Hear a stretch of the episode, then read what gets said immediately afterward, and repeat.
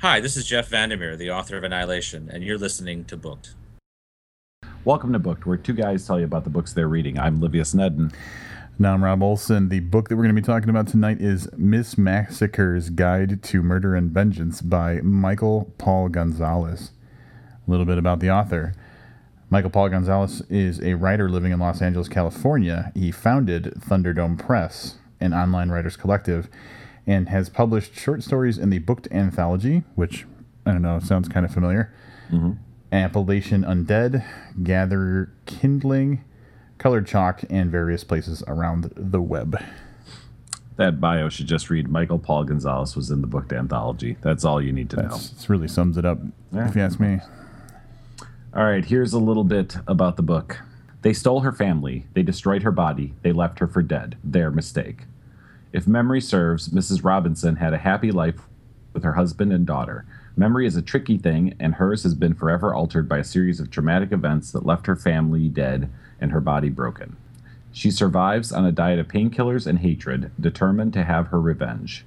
She has a list of names, plenty of ammunition, and a secret admirer. What else does a girl need? Each kill gets her one step closer to her goal and inches from the brink of sanity, racing to finish her list before she goes crazy. The problem, of course, is that she's already there. Bum, bum, bum. Cuckoo, cuckoo, Mrs. Robinson. That's like a song or something, right? It's like a song or something. so yeah, that's uh, a. I, I, I think that's about a woman who has sex with a younger guy. I'm not really sure. though. Uh, hmm. It's even before my time. That's I don't even know what to say to that. Yeah, I know. I know, right? All right, let's start at the top with this. Miss Massacre's Guide to Murder and Vengeance. You would expect this to be kind of a goofy, kind of tongue in cheek book, right? Yeah, maybe satirical a little bit. Yeah, yeah, a little bit of satire. No, not really, not at all. no, it's it's, pretty serious. Yeah, it's straight up about a woman who's now legless and has lost her family. She's horribly disfigured and she seeks revenge on a list of 10 peoples. Okay, so really quickly, structurally, uh, the book uh, is broken up into three parts. If I were really prepared, I would know what they were. But uh, I think one is talking about uh, it's called like making a list or making a list and checking it twice or something like that. The second part is called um, like something about things changing, and then there's like the third part, which is kind of like the end. But um, book starts out with our uh, our our protagonist having already suffered through these traumatic um, injuries that she's suffered, having already lost her her family, and um, at the very beginning of setting out on her plot to kill the ten people that she holds responsible for it, and um, that first part is really very solitary, where it's just us with the narrator. I mean, with the with the protagonist and her her quest for vengeance and trying to piece together memories of what had happened to her. Yeah, and I, I think I think your little slip there was uh, indeed we are with the narrator because this is a first person perspective, um, which is very very integral to the book. Our um, our narrator protagonist, um, admittedly, is kind of unreliable as she has very fuzzy memories of things that have happened to her to get her to this point. Right.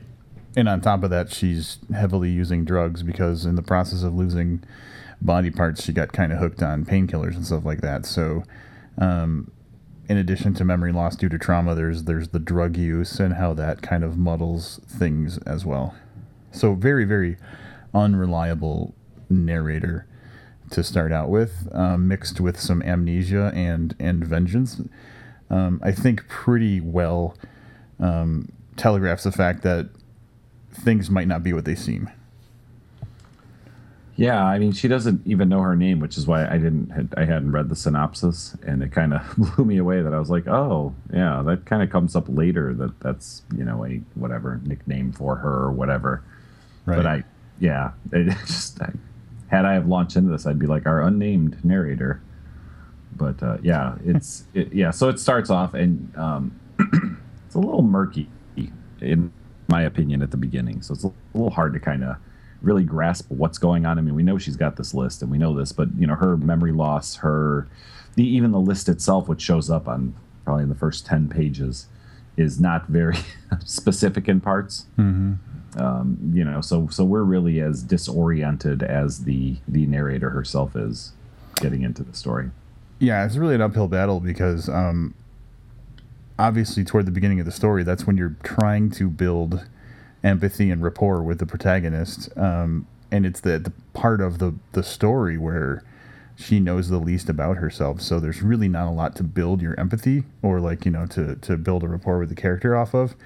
Um, so you really it is a little bit of work at the beginning just to. Uh, it's more like you're, you're for me at least. I don't know if it was the same for you, Livius. I was kind of following along, like, okay, where's this going, or you know, mm-hmm. what you know. So uh, it wasn't until probably for me that, until you get to the second part where you really it, uh, more people are introduced and and things are revealed, start becoming revealed to her, like truths that um, you start really building the empathy and and getting more sucked into the story, like heavily sucked into the story.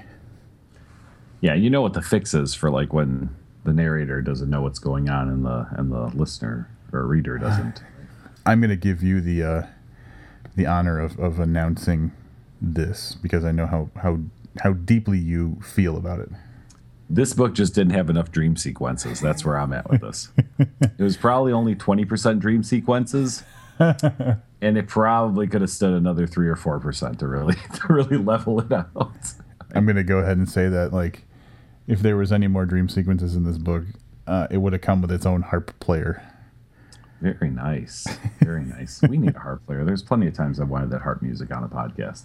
Yeah. I mean, what? the magic of, of audio editing is I can just put whatever sound in I want to. It's but the key is that I want to. Yeah, exactly. So the one of the drugs or the main drug that she takes um, you know helps her sleep but also gives her very very vivid, vivid dreams that of course all the dreams are related not necessarily realistically but to her former life so it's how we kind of learn more about the character and start to develop some sympathy for her is through these flashes she's seeing of time spent with uh, with her family and primarily her daughter yeah and, and bits and pieces about the, the the the traumatic event that led to where she ends up um, in a way that I think was structured so that um, he could reveal kind of in waves the differences of how the original impression versus like how that looks after learning this information versus later, you know, how it looks after learning more. So mm-hmm. that was kind of cool. And, um, and I like that. The drug, by the way, is called Clearwater, which, um, uh, my impression of the drug is that it's kind of nasty, um, which really ties in with Clearwater, Florida, where I have been once and I hated. So, um, all I remember, I was like 10. I got a third degree sunburn. Um, I saw a kid with ringworm and um, there a crab at the beach. That's my entire memory of the place. But I didn't like. Oh, and playing shuffleboard with um, girls on spring break who were like in college or something when I was 10 years old. It was really weird. The you ringworm know, gave me the creeps based on that, if I were ever to write a book and create a drug, I would have to call that drug Detroit. sorry, sorry, Detroit. Oh no. It would smell bad. It would be like really murky in, in you know in, in substance and color and. It just make you sad. Yeah, yeah, make me a little sad. it would also not set things on fire on Halloween night. Oh, I see what you. No, it was the night before Halloween. I thought. Well, yeah, well, yeah, that too. Yeah, it's a yeah. Yeah, I watched the movie The Crow. Five, five fires when I went to Detroit for that. you kidding? at least they burn shit down there. Nope, not wow. that year. Yep. Good stuff. All right, back on track. yeah, so that first part we're talking about it was a little bit of work. Um, obviously, she's trying to kill these people on her list, and um, we can assume, without spoiling too much, that she probably is successful to some degree. Um, the second part is where, uh, trying to think of the best way to state this, there's more of a level of interaction with interested parties, whether they are or are not on the list. So, um, one of the physical characteristics of her, in, in, addition to having lost her legs up to what mid-ish thigh, mm-hmm. is that she sustained other injuries, actually, I think independently of, of losing the legs, that made her face horribly disfigured, which makes it ne- next to impossible to communicate verbally, um, but also makes her look significantly different than she did before this happened. So, I mean, obviously that's just you know, it's it's character development and everything, but it's also a way that people who knew her before might not know it's her when she uh, comes into contact with them after the fact. So, uh, it's interesting again to see how these people interact with her, and then as information comes out, how that changes. So just because you brought that up, I found that uh, that particular, well, something like that particular portion of the book done very well, which was people's reactions to not just her her you know prosthetic legs, which she's using through you know good majority of the book, um, but to her kind of disfigurement thought Gonzalez handled that pretty well. You know, kind of the the different reactions of people looking away and you know finding reasons to to not have to interact with her, and even how she uses that in a couple of instances to her advantage. Yeah, for sure. But it, uh, I will say that in the beginning, it did pose a lot of uh, problems for her trying to be an assassin. a legless assassin is definitely something very interesting. But the fate, yeah, I know what you're talking about too. Yeah, her first, her first, um, uh, her first hit um, takes place from the top of a building. Yeah, like the roof of a building. yeah, so you know, we kind of join her on the roof, basically, I believe. But yeah, I mean, there's the issue of getting down and it's a little clumsy. so. And prosthetic legs and all yep. this kind of stuff. It's yeah, it was interesting. It was I was I thought this is a really bold way to start the book. Mm-hmm. Like a an amputee, basically scaling down to Milding, you know, after an assassination attempt. Those amputees, man. You can't keep them down. Nope, handy capable. she was a handy overachiever, if you ask me. Yeah, a little bit. Um, yeah, so that's it. We're done talking about the book because everything else is a spoiler. Um, which I don't necessarily think it's true. I uh, I think that in that second part, when you had talked about adding characters in, I, I, think that it's important. I think it was very, very important to the book, which I'll probably cover a little more in my wrap up. Um, that there are groups, you know, at least three to four distinctive groups that, um, you know, in some ways have to interact with one another, mm-hmm. but are very independent groups. So they're not always uh, friends with people from the other group, but they're kind of necessary evils and and I think that's for me at least where the book got very very interesting. Yeah, exactly. So there's it's essentially a bunch of different uh, criminal organizations, more or less, who sometimes have similar interests and sometimes just by virtue of the fact that they're all criminal organizations kind of overlap and stuff like that. Someone's got to provide the prostitutes for the gangbangers, is what I'm saying. I really liked about that, and, and perhaps in some ways all right, so accepting that a um, a paraplegic, uh, or I'm sorry, a person is a, what, do, what do they call that person amputee? who has no legs? An amputee, um, you know, could pull these things off if you accept that as reality. When you get to the middle, it gets a little bit gets a little bit weird. And Rob had actually compiled um, a list of books that this this book might, um, I don't know, reminded him of, I guess.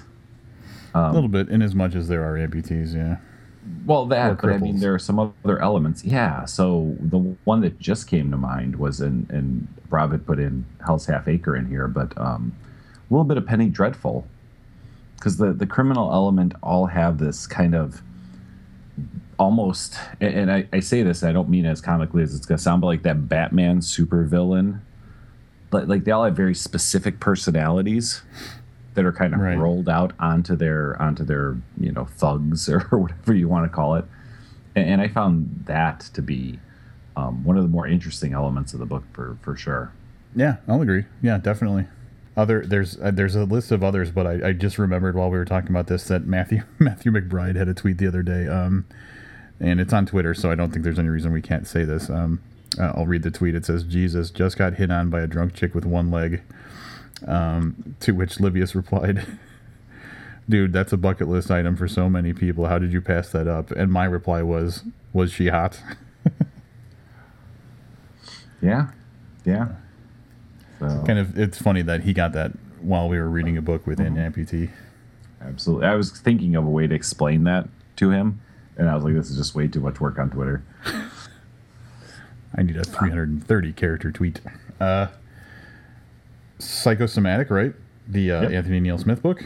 Absolutely. And you, Um, you mentioned Memento, which But Memento, but I, I put that in there just as a reminder of books with the memory loss and kind of the Ah. weird trying to reconstruct why you're doing something right. uh, on very, very you know limited information. Um, but Last Days by Brian Evenson also featured um, not just amputees, but also some kind of weird groups. Not necessarily like I was just talking about their criminal element, but kind of these. I like to think of them as like kind of almost like super villain type groups. But uh, yeah, I mean, there was, you know, so again, I don't, not that I think that Mr. Gonzalez took anything from any of these, but, uh, you know, I like all those books that we just talked about. Uh, Memento not being a book, of course, the movie. But yeah, I mean, fans of any of those, I think, could could buy into this. Sure, definitely. It's got that. And then I also thought about for some reason, and this is just more for like, not necessarily reflecting on this book, but in general, once you start thinking about um, the the combination of like the criminal element and um, you know disfigured bodies and stuff like that, like I started thinking about, and this is just a very vague memory, so forgive me if I don't know too well, but um, the book uh, "Crooked Little Vein" by Warren Ellis. There was some weird stuff going on in that book too, right? There, there was um, a lot of that was sexual, though. Yeah, I don't know. It just it's kind of it would this kind of doesn't go down the road of deviance much, but it, like it it evokes that feeling, uh, a similar feeling. Yep, I would I would have to agree with you. Note that we have now put this book with um, lots of absolutely terrific books.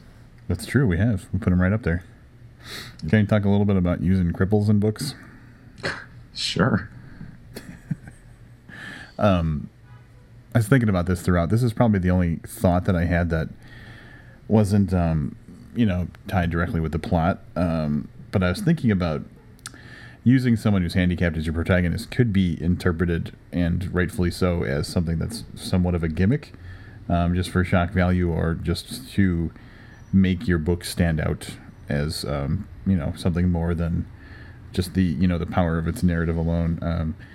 But then I was thinking about, well, what if you have a legitimate reason for using uh, a handicapped person as as a protagonist? Um, then you have to worry about not overcompensating for the fact that people are going to think it's gimmicky. So you kind of have to walk this line of, of trying to stay authentic by not trying, but not trying to be too authentic at the same time. So um, all that is to say that I think that uh, Gonzalez worked the uh, cripple angle in uh, quite well. Yeah, I mean, now that you say that, I'm thinking back through the book, and I'm thinking, did she need to not have legs for for this book to work? And um, well, I think she actually could have had legs. It still would have been a good story. I, I don't know. I guess when I get into a book, I kind of accept it for for for, and we've talked about this before, kind of as canon, like I'm being told a, a true story. Right. So it never occurs to me that Gonzalez made a conscious decision to make this woman legless. If that makes sense. Like she always Like, like, well, she's yeah. legless because you know she lost her legs. Like, what do you expect him to do about that? Like, is my first reaction to that. Um, but yeah, no, I think I think he did a fine job, and I didn't think it was you know gimmicky or, or done necessarily for shock value. It, it certainly presented um, the protagonist with some challenges that may not have uh, been uh, the same challenge to a legged woman. Um, but to be fair, Mrs. Robinson had some uh, some some pretty good, you know, self-learned training going into this too. So, for sure. so that made up for the for the fact that she's a little shorter than the other people around her. Yeah, and the one thing about um, any kind of ability that that she may or may not have in regards to like you know fighting or you know combat or anything like that is because she's got that amnesia. I I never th- was not convinced that it was possible or that she would be capable of that type of stuff because I didn't know anything about her. So you know you know what I'm saying. It kind of worked for me. Be- the absence of fact kind of opened the door for whatever. Yep. And no, and I'm not. I and I didn't mean it in a way to sound dismissive of, of her ability because she does explain a lot of things that she, for example, after the first um, incident that she has, she's like, I spent all day and read like three Boy Scout books on tying knots. Yep. Yeah. Exactly. you know what I mean? So Right. this is never ever going to happen again, kind of thing. yeah. But you know what? I think Rob that it's not necessarily up for us to decide how realistic it is that a handicapped woman could do these things. So, in the spirit of the journalistic integrity that we strive for on the show, we reached out to an expert. Absolutely, and uh, I can't think of anybody who we would be talking about other than Adam from Oshkosh, whose legs don't work, who was nice enough to call in and, and give us the the experienced cripple's opinion on this book. So this week, you guys are uh, reviewing Miss Massacred by the Murder and Vengeance. And uh, so you decided to make a call to the bullpen. Uh, that's a sports reference Livius and Rob probably won't get. Um, but for everybody else, that's uh, when the baseball team, yeah, forget it. So uh, as their resident expert on people with whose legs don't work, Adam from Oshkosh, whose legs don't work, um, wanted to call in and just to give you guys a little heads up, anyone who doubts the premise of this book, where uh, someone who loses use of their legs goes on a murderous spree and takes revenge for the death of her family, um, it's entirely not only possible but plausible. More likely because just like uh, people who you know lose sight can hear better, people who lose legs want to murder people. So it's it's a real standard correlation there. Also, people will let cripples get away with anything. So even if someone saw her murder someone on a you know rampage um, to in, in revenge of um, you know killing her family, they probably wouldn't say anything because who's going to believe that you know this poor crippled person is murdering people? It just it's un unnatural. So people don't do that. So yeah, so that's uh just uh, my two cents on your book. Enjoy. All right, and there you have it from an expert on the matter. Um, I do have to say that, God damn it, um, he touched on something, and I know he hasn't read this book, but he touched on something that the, the protagonist kind of touches on, like cripples can get away with anything. Um, having known Adam and Oshkosh, whose legs don't work, for the entirety of his legs not working, I cannot tell you how true that statement is. Yeah. So there you go. Um, yeah, murderous, psychopath, handicapped people. Um, all I'm going to say is uh, that's that's one of the reasons I keep Adam on my. I, I try to stay on Adam's good side is because um, if he goes unhinged, I know he's not. He's getting away with it. So I thought you were going to say that the one reason you stay friends with him is in case we ever need an expert. oh, damn it, that would have been the funnier thing to say. Yeah, yeah. All right, we ready to uh, do some quotes and wrap this up? Absolutely. I'm gonna I'm gonna start this out with um, this is just a there's some really um, quippy clever stuff that's uh, thrown in throughout the book, and this is one of the lines earlier on that I thought was uh, kind of funny, and it's uh, the protagonist thinking about um, the awkward situation of a conversation she's having with someone who has a s- has like a stutter or speech impediment because it's very difficult for her to speak speak as well. We've got enough speech impediment stored up between us to last the rest of the year. Oh, I like that. Here's another one uh, from the same interaction, more or less. Uh, this is the other person talking, and um, I just thought it was kind of funny. I get it. Get. I understand what you're, why you're fucking bitch. Why. this is like really how it, how it's written. What I think of her, like it's some test. I know she's evil, evil, evil. That's pretty evil, or it might be his speech impediment. All right. Um, this is from fairly early on in the book. Waking up into this new life, finding my house trashed, all I could do is scrape together money, things to pawn, and then get on with my life. It's not like I'm Bruce Wayne. I'm not stockpiling these things in a cave beneath a mansion. I keep all of my legs under a tarp in the back of my van. In my past life, I had a lot of shoes. A lot. We live and learn. This one's a little bit on the long-winded side, um, but I thought it was a nice kind of uh, analysis of the different types of like rich people versus like the more struggling people. There's no such thing as a bad part of town. There are two worlds one where people were lucky enough to find themselves enslaved by jobs, bills, families, anything to take their mind off the decay that surrounds them. Any pointless task that can be marketed, polished, and sold to give someone a feeling of hope, progress, and meaning in their life. And then There's the feudal society that opened my eyes and made me aware of life, true life, every reeking, lurking, disgusting nook and cranny of it, where people have to move, have to struggle, or die. Heavy shit right there. Very nice. Yeah. I have two, and the reason I'm going to put them together is not necessarily their proximity in the book, but descriptive value.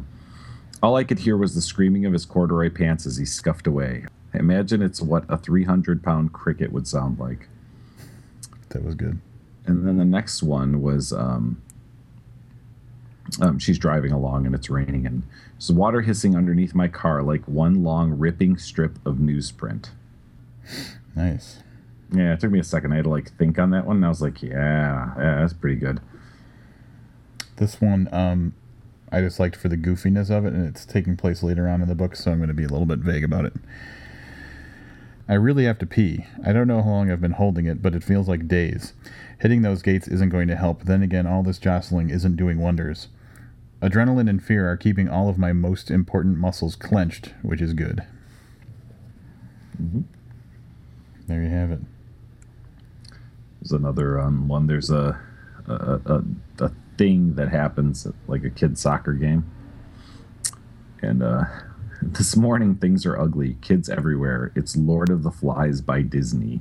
All of these tiny tribes in their brightly colored uniforms. They're so proud of their cheap T-shirts, their horrible cutesy sponsored team names emblazoned on their backs. It's good stuff. Flies by Disney. Yeah. This one, another just kind of funny one. I'm here laying across Francis's body, rocking back and forth, looking at the ceiling, like relaxing on a big, dying, bleeding cow waiting to become a leather sofa. Poor Francis. Um, this is again a lot of stuff I like is, is referential. Um, there's a there's a, a vehicular accident. I open the door and see one long leg angling out from under the van, clad in a black and white striped legging. Now I know how Dorothy felt. yeah. All right. I've got just one last one, and this one is a little more serious, and I just I love the imagery of this. The floor is clean, no blood anywhere, empty. A clean room is just a space waiting for a mess to be made. I like that one a lot too. Yeah. And then my final one, I was checking to see if this was spoiler free because again, it's pretty late into the book. The man moves another step closer to me. The mirrors here run floor to ceiling, playing out our little dance in stereo. Seeing our frozen reflection, we look like something you could pick up from any hack artist, some anguished coffeehouse soul by the beach. Half a woman cowering in the corner, a faceless man menacing her. That would make a goddamn great painting. Um, I, I, it's too bad neither of us are, are painters. No, no. No, but we know what would make things good. Yeah, and that's enough for me. Yeah, exactly. We're critics. Um, you ready to wrap this up? Yeah, you go first. I want you to, to lead off on this one. Got it.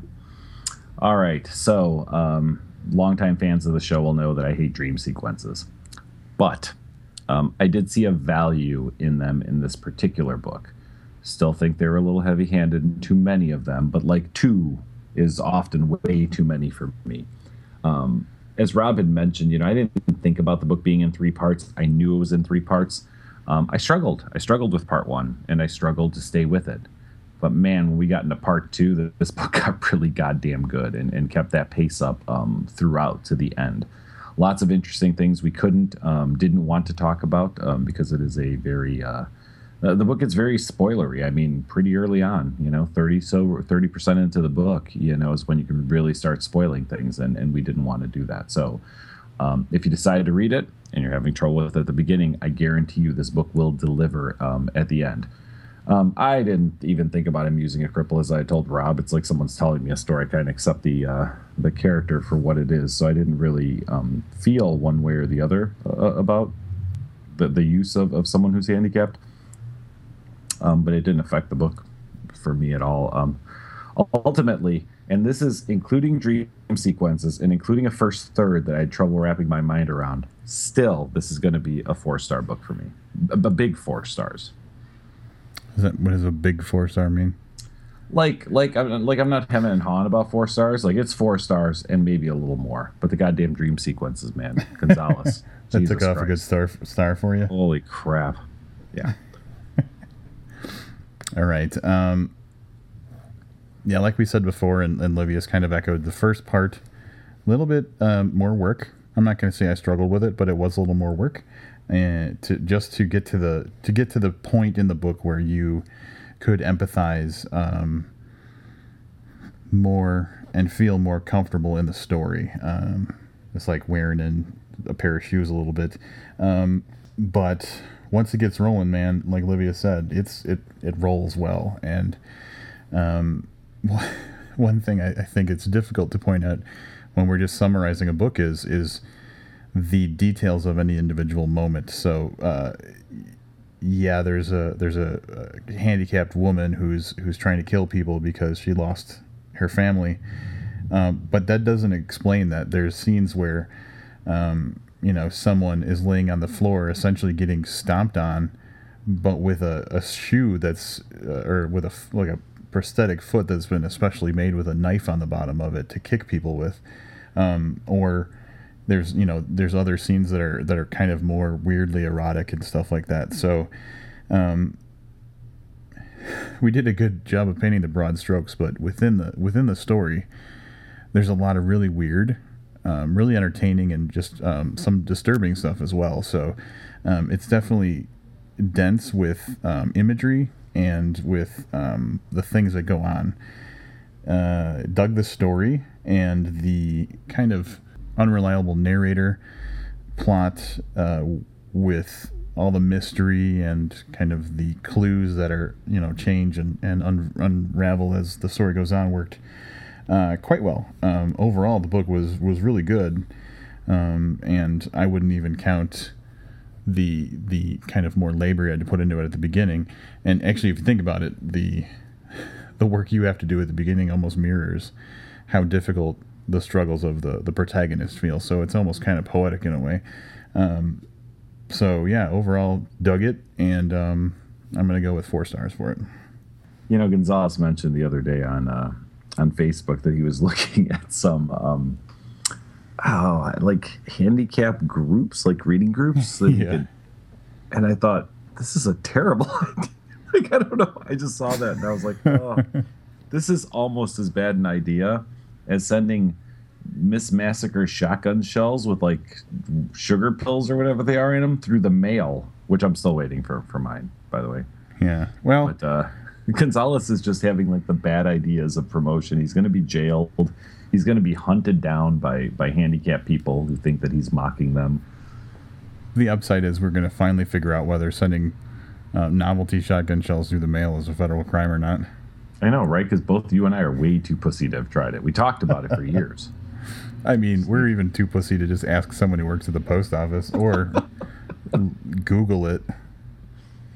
I'm waiting to go out to the mailbox, like grab my mail, and then be attacked by a SWAT team.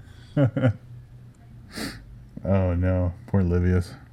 Because then Oh, you'll be receiving. I don't know. Yeah, well, that's yeah. I'll be receiving some type of contraband.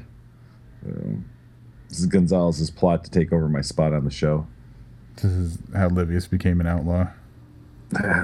So, all right, moving on to um, to other things. We have um, we have a new segment on the show uh, with a new um, host for that segment. You sound so like nervous about this. I don't. I mean, I don't know how to really address this because I know it's a new host, he sounds so goddamn familiar. Hmm. Yeah. I Like can't, I familiar, can't quite but- place it. I- I- And the, if you could cut through the douchiness, maybe we could get to the bottom of this. I don't know. Here's Malik something or another with Words Eye View.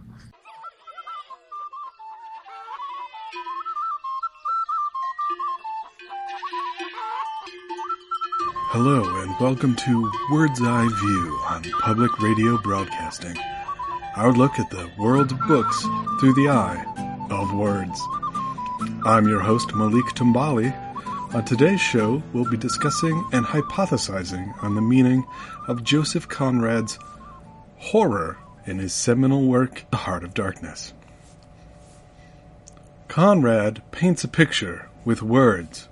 You read with your eyes of a man, Charles Marlow, as he journeys through a Congo colonized by European powers. On the way up the river, Marlow meets Kurtz, who is, to put it lightly, the worst. The following is an excerpt from Heart of Darkness. Anything approaching the change that came over his features I have never seen before, and hope to never see again. Oh, I wasn't touched. I was fascinated. It was as though a veil had been rent. I saw on that ivory face the expression of somber pride, of ruthless power, of craven terror, of an intense and hopeless despair. Did he live his life again in every detail of desire, temptation, and surrender during that supreme moment of complete knowledge? He cried in a whisper at some image, at some vision. He cried out twice, a cry that was no more than a breath. The horror! But what is the horror? Some say it was the people of the Congo, or the way the Europeans treated them. Some argue it was life itself, others racism and hate. Could it be a man with legs that don't work on a scooter in Oshkosh, Wisconsin, mowing down people in groups? We took the tweets for this question, and here's what you said the horror was. At Stephanie M says, when Starbucks is out of soy milk. At Dave Hotpants tweeted, the line at the Whole Foods on Sundays. Gack. And finally, Will W. said, Butts. Now, the New York Times bestsellers in fiction wine pairing list for the week. James Patterson's NYPD Red 2 is dry and flavorless, like this Chablis by Carlo Rossi. Donna Tartt's The Goldfinch's bold colors work best with this Scharffenberger Brut Rose. Carnal Curiosity by Stuart Woods is rich with succulent mouthfeel. Enjoy with Mosby's Roch Michel. Lisa Scottoline's Keep Quiet sings out loud when read with a 2010 Old Vine Malbec. Finally, Flash Boys by Michael Lewis drives the thrills into your heart with the fortified classic Night Train. Thank you for opening your eyes with me, Malik Tumbali, and Word's Eye View. Coming up after Booked, stay captivated with Bernard Whitmore's travelogue discussion expedition. Listen to me, I've been to Europe.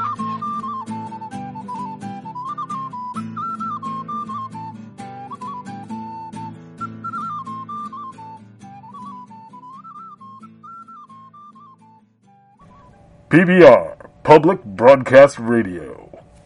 So that was Word's Eye View um, by Malik, right? Something or other. That was Yeah, name, right? Malik something or another. I think is what it said. What he said. Here's here's what I think would sound so familiar is uh, for you is um, he did like a New York Times like five things at the end. A lot, That might be it. a lot like book new like book to news used to do before Skip Papersley went mysteriously mi- went missing under mysterious circumstances. Yeah. Well, we've got another segment. That's all we're really worried about. Yeah, it's really. I mean, if if we can get someone to talk about books for two minutes, that's a minute each less that we have to do. Dude, when I listen to this, I was reminded of when I used to listen to our podcast exclusively on Stitcher. We were very frequently followed by a podcast called Fresh Air. Right, And right. fuck, that guy just sounded just like that. I couldn't I couldn't get to my phone fast enough to like skip to something else. Like like books, beer, and bullshit. Something that wouldn't put me immediately to sleep with its pretentiousness.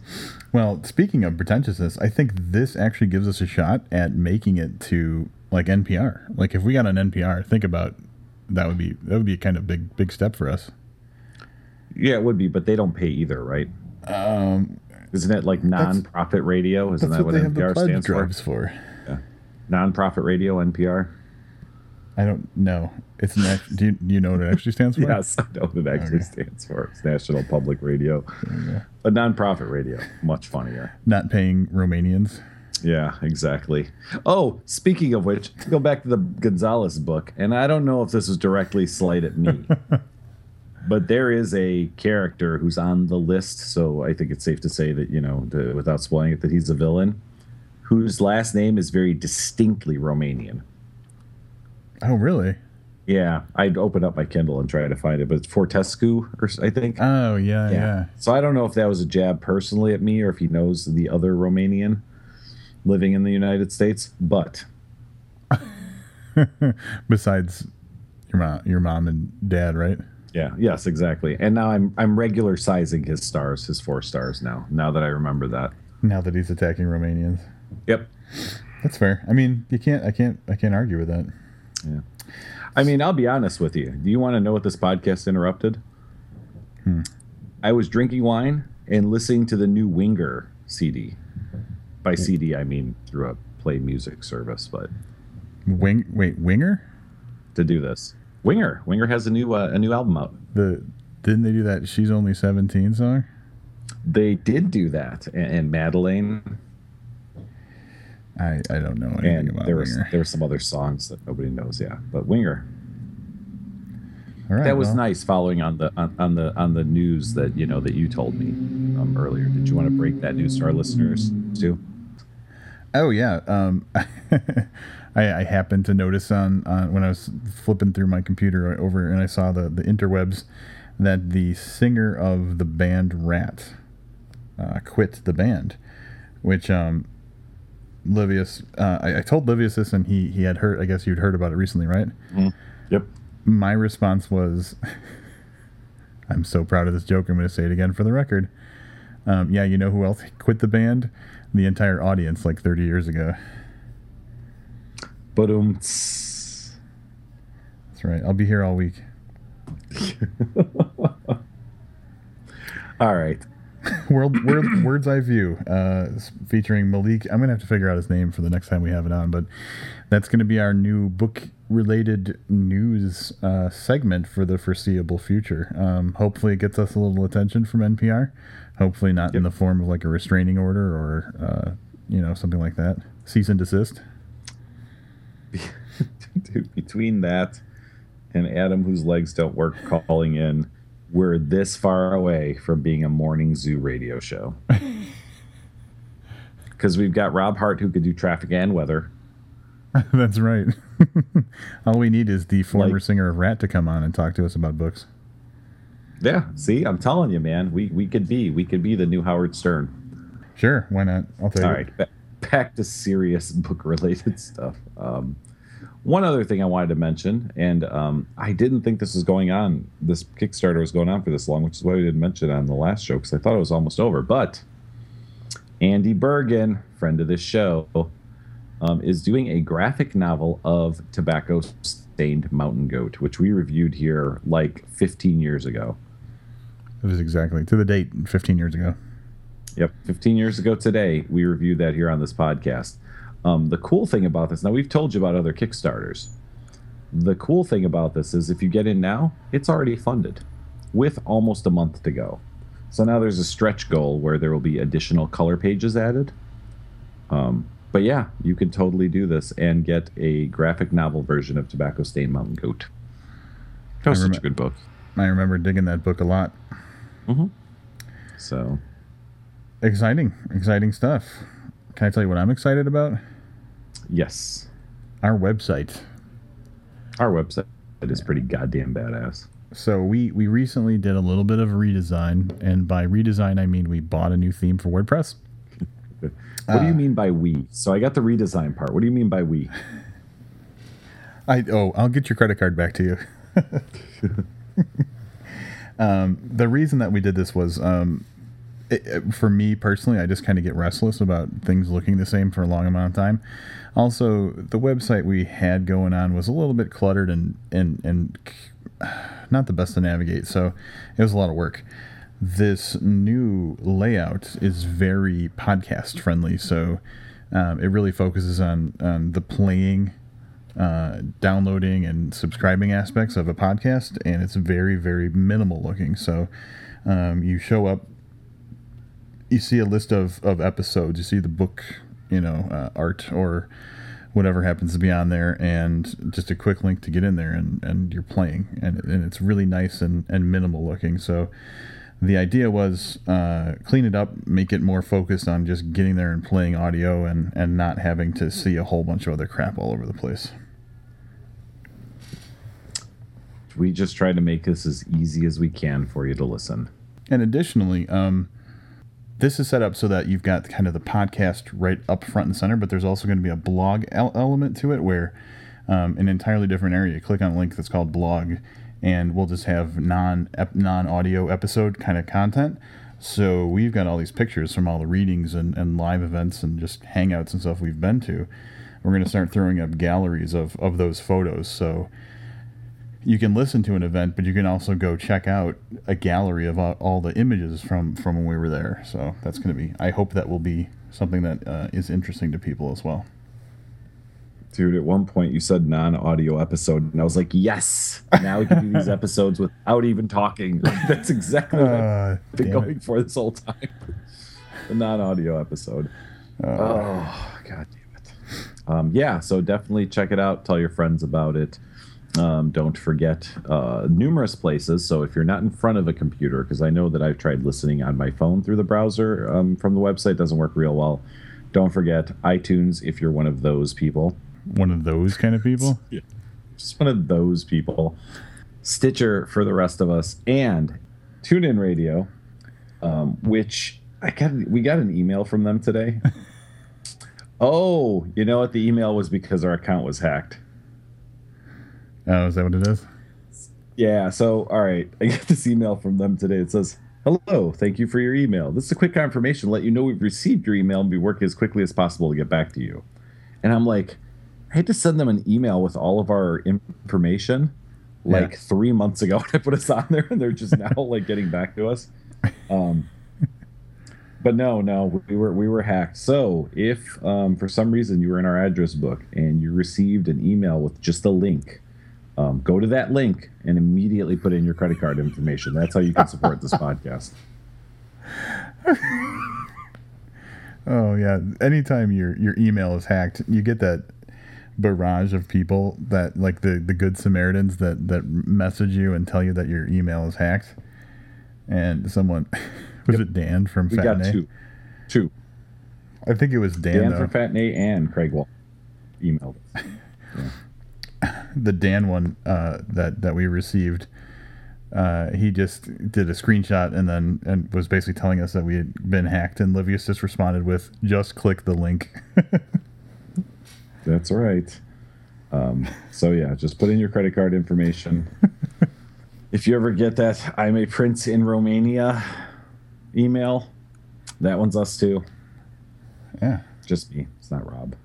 Rob's no prince. I'm too busy doing working on the podcast to actually like be able to have time to leisurely scam people. Yeah, I know. I know. You know, when I was younger, I actually thought duping old people was a career that I could do that when I was older because it seemed really easy and fairly lucrative.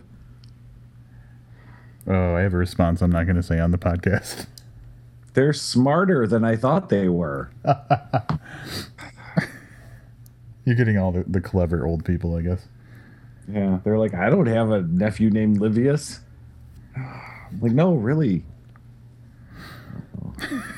I don't have a nephew. That's the problem. You can use a fake name, you know. Oh, huh. Interesting. I'll have to give that some thought. Check back later for Livius's update on scamming old people. That's right. All right. Um, ready to talk about next week? Exciting. I'm excited. This is a long time coming. We haven't read anything by this guy in a while, and we haven't read the the lead-in book for this. Oh man, that was before the podcast even existed. well before. Yes. So one of uh, mine and Rob, collectively, uh, one of our favorite authors from way back when, long before we were doing this podcast, Christopher Moore, finally has a new book out. It is uh, called The Serpent of Venice, and will be our review next week. I'm looking at my shelf right now. I have seven signed books by Christopher Moore. Dude, did you bring that many with you to that signing? Oh no, no, yeah, okay, yeah, you had a couple before, right? They had a couple already, and then I brought. Yeah. But he did sign like five things for me that night. Oh, cool. Very cool. I learned that from my uncle. Anyway, um, yeah, Christopher Moore, Serpent of Venice, coming up. It's the. Did you say it was a follow up to Fool? Am I just? It, I don't believe I said that. Yeah, it's the the follow up. It, it contains characters from the book Fool that came out. Was that 010, uh, 2010? It might have been. That sounds about right. 010, as we call it. Oh, 10. Yes. Um, I'm, I'm looking forward to it. You already cracked it open, right? oh, yeah. I'm 10% of the way in. But you know what I noticed today while our email was being hacked? That that is actually our booked podcast profile picture is us with him. Oh, that's right. We have to leave it that way. I was just thinking lately that we need to change that, but now we can't. At least another week. Yeah. One other thing that I want to mention before we uh, finally let we'll let all you guys go for the evening or for the morning or whenever you're listening to this is um, our our collaboration with the Crime Wave podcast is up and running. Our first hosted episode. Uh, featuring Kenneth Wishnia, reading from his book Red House, is live over at the Crime Wave feed. So if you want to hear us talking uh, very awkwardly about stuff that's not from Booked, that's a great place to go and um, hear some crime fiction while you're at it. And um, we got some exciting stuff on the horizon for Crime Wave as well. Can we can we tease the next one? I mean, our listeners have probably heard this already. Yeah, yeah. One of the best readings that um, that we were at, um, specifically for the content in this story, um, and I, I don't know, it's from the Last Projector. It's uh, by David James Keaton. It's from AWP 2011. 2012. 2012. Yeah. 2012. Um, that was in Chicago. Um, yeah, just just awesome stuff. Head breakfast. If that doesn't remind you people what I'm talking about, I don't know what to tell you. I'm going to make a, an admission now. I've never told you this before, Livius, but uh, that episode, I probably listen to at least once a week. I could probably. That would explain the high number of downloads on that one particular episode because it's got like a hundred something just from you.